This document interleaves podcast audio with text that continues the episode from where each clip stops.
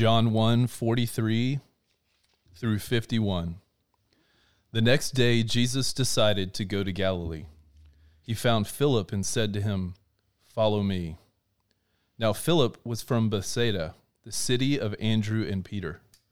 Philip found Nathanael and said to him, We have found him of whom Moses in the law and also the prophets wrote, Jesus of Nazareth, the son of Joseph. Nathanael said to him, Can anything good come out of Nazareth? Philip said to him, Come and see. Jesus saw Nathanael coming toward him and said of him, Behold, an Israelite indeed, in whom there is no deceit. Nathanael said to him, How do you know me? Jesus answered him, Before Philip called you, when you were under the fig tree, I saw you. Nathanael answered him, Rabbi, you are the Son of God. You are the King of Israel. Jesus answered him, Because I said to you, I saw you under the fig tree, do you believe? You will see greater things than these. And he said to him, Truly, truly, I say to you, you will see the heaven opened and the angels of God ascending and descending on the Son of Man. This is the word of the Lord. Thanks be God. Well, I'm really excited about this. Uh, you know, on Sunday we looked at Hebrews 10, and we talk. We're talking obviously through the covenant wheel, um, and we've been in this series now for many weeks, and and we looked at something that's very central to our church, which is relational discipleship. Um, this idea that the Christian life is not a life to be lived alone. Uh, the Christian life is not a life to uh, be done in isolation, but it, it, necessarily is a life that calls us into relationship with others. And um, how cool is it? I mean, two of my best friends, two guys that I would definitely say stir me on. We looked at Hebrews 10 on Sunday, and guys that are considering how to stir me on to, to love and to good deeds.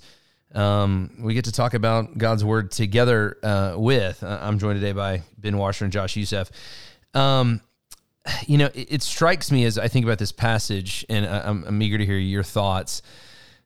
How Jesus is so concerned with calling relationships to himself, with with building friendship, with building, you know, I mean, he's the Son of God. He's he's the Son of uh, the eternal, almighty, victorious God. He could have accomplished his earthly mission totally by himself.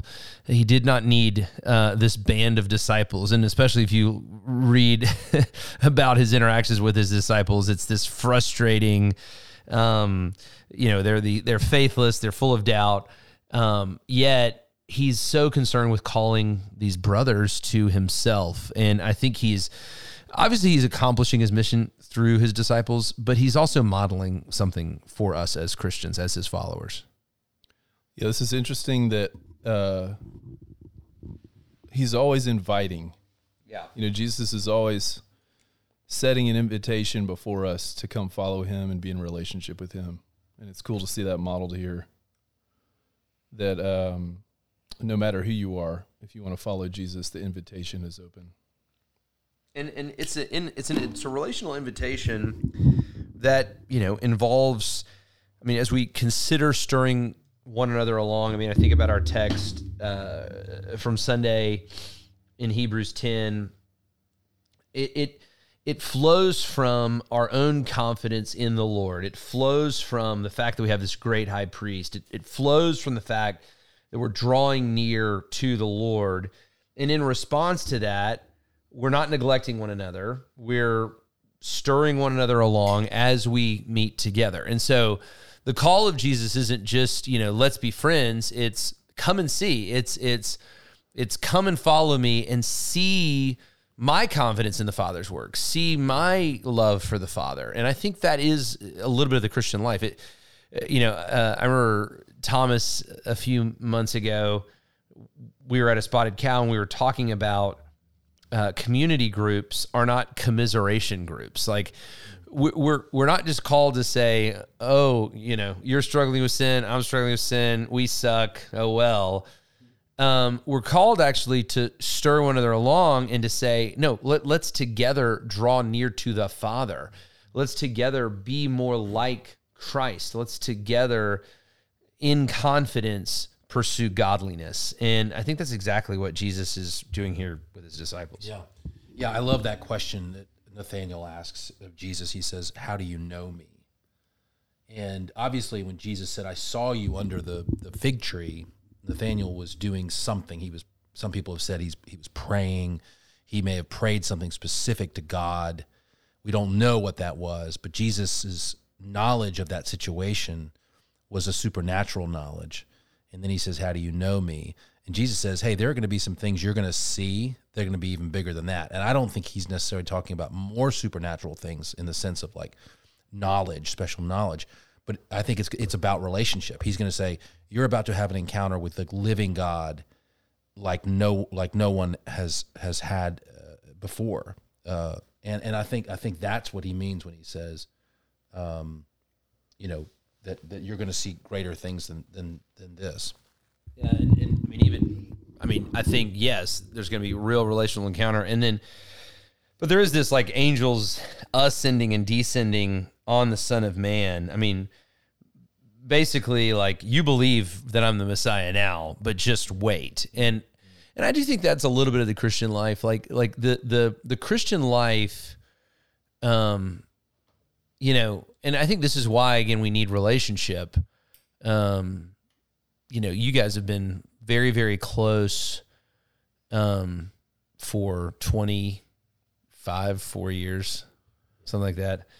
You know, I, I was friends with Josh and Ben in college, but only, you know, as as a mere pledge looking uh, to the to the greatness of the older brothers or friends of brothers in the fraternity. But um but you know, I think that if you know, if one of us started doubting our faith, or if one of us started stopped believing that Jesus was the Son of Man and Son of God, I think that we could encourage one another and say, "Look, hey, wait a second, like."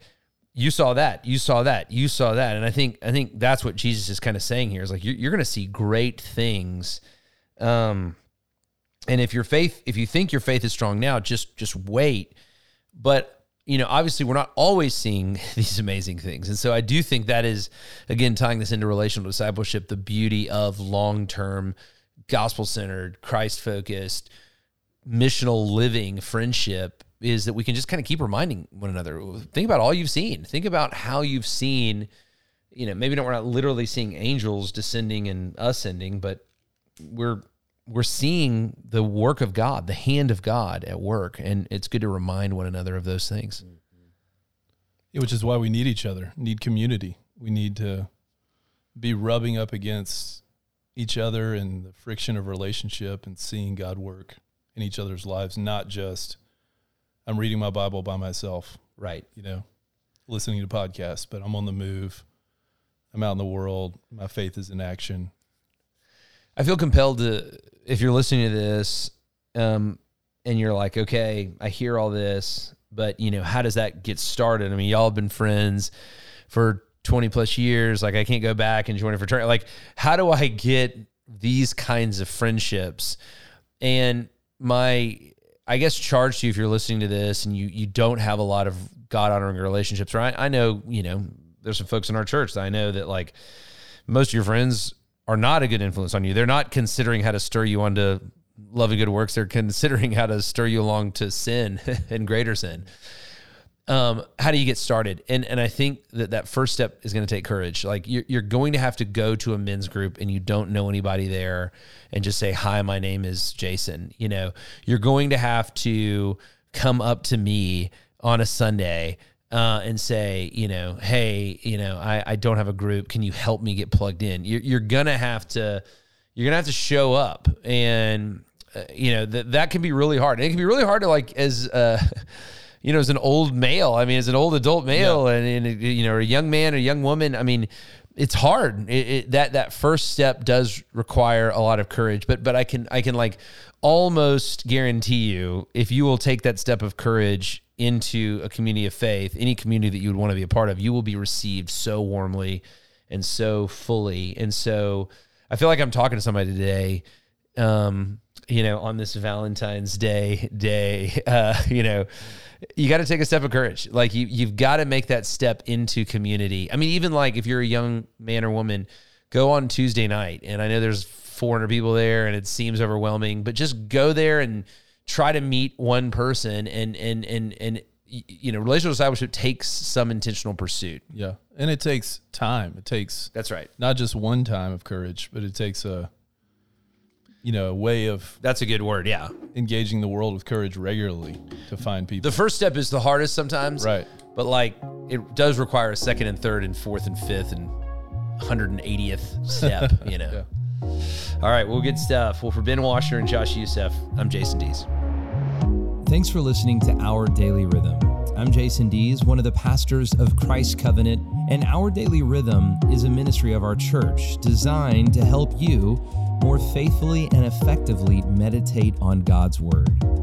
If you ever have a question for us about one of our Bible readings or one of your own Bible readings, please don't hesitate to text us at 404 465 1737. Again, that's 404 465 1737. Or email me directly at jason at christcovenant.com. We'll meet you again tomorrow for our daily rhythm.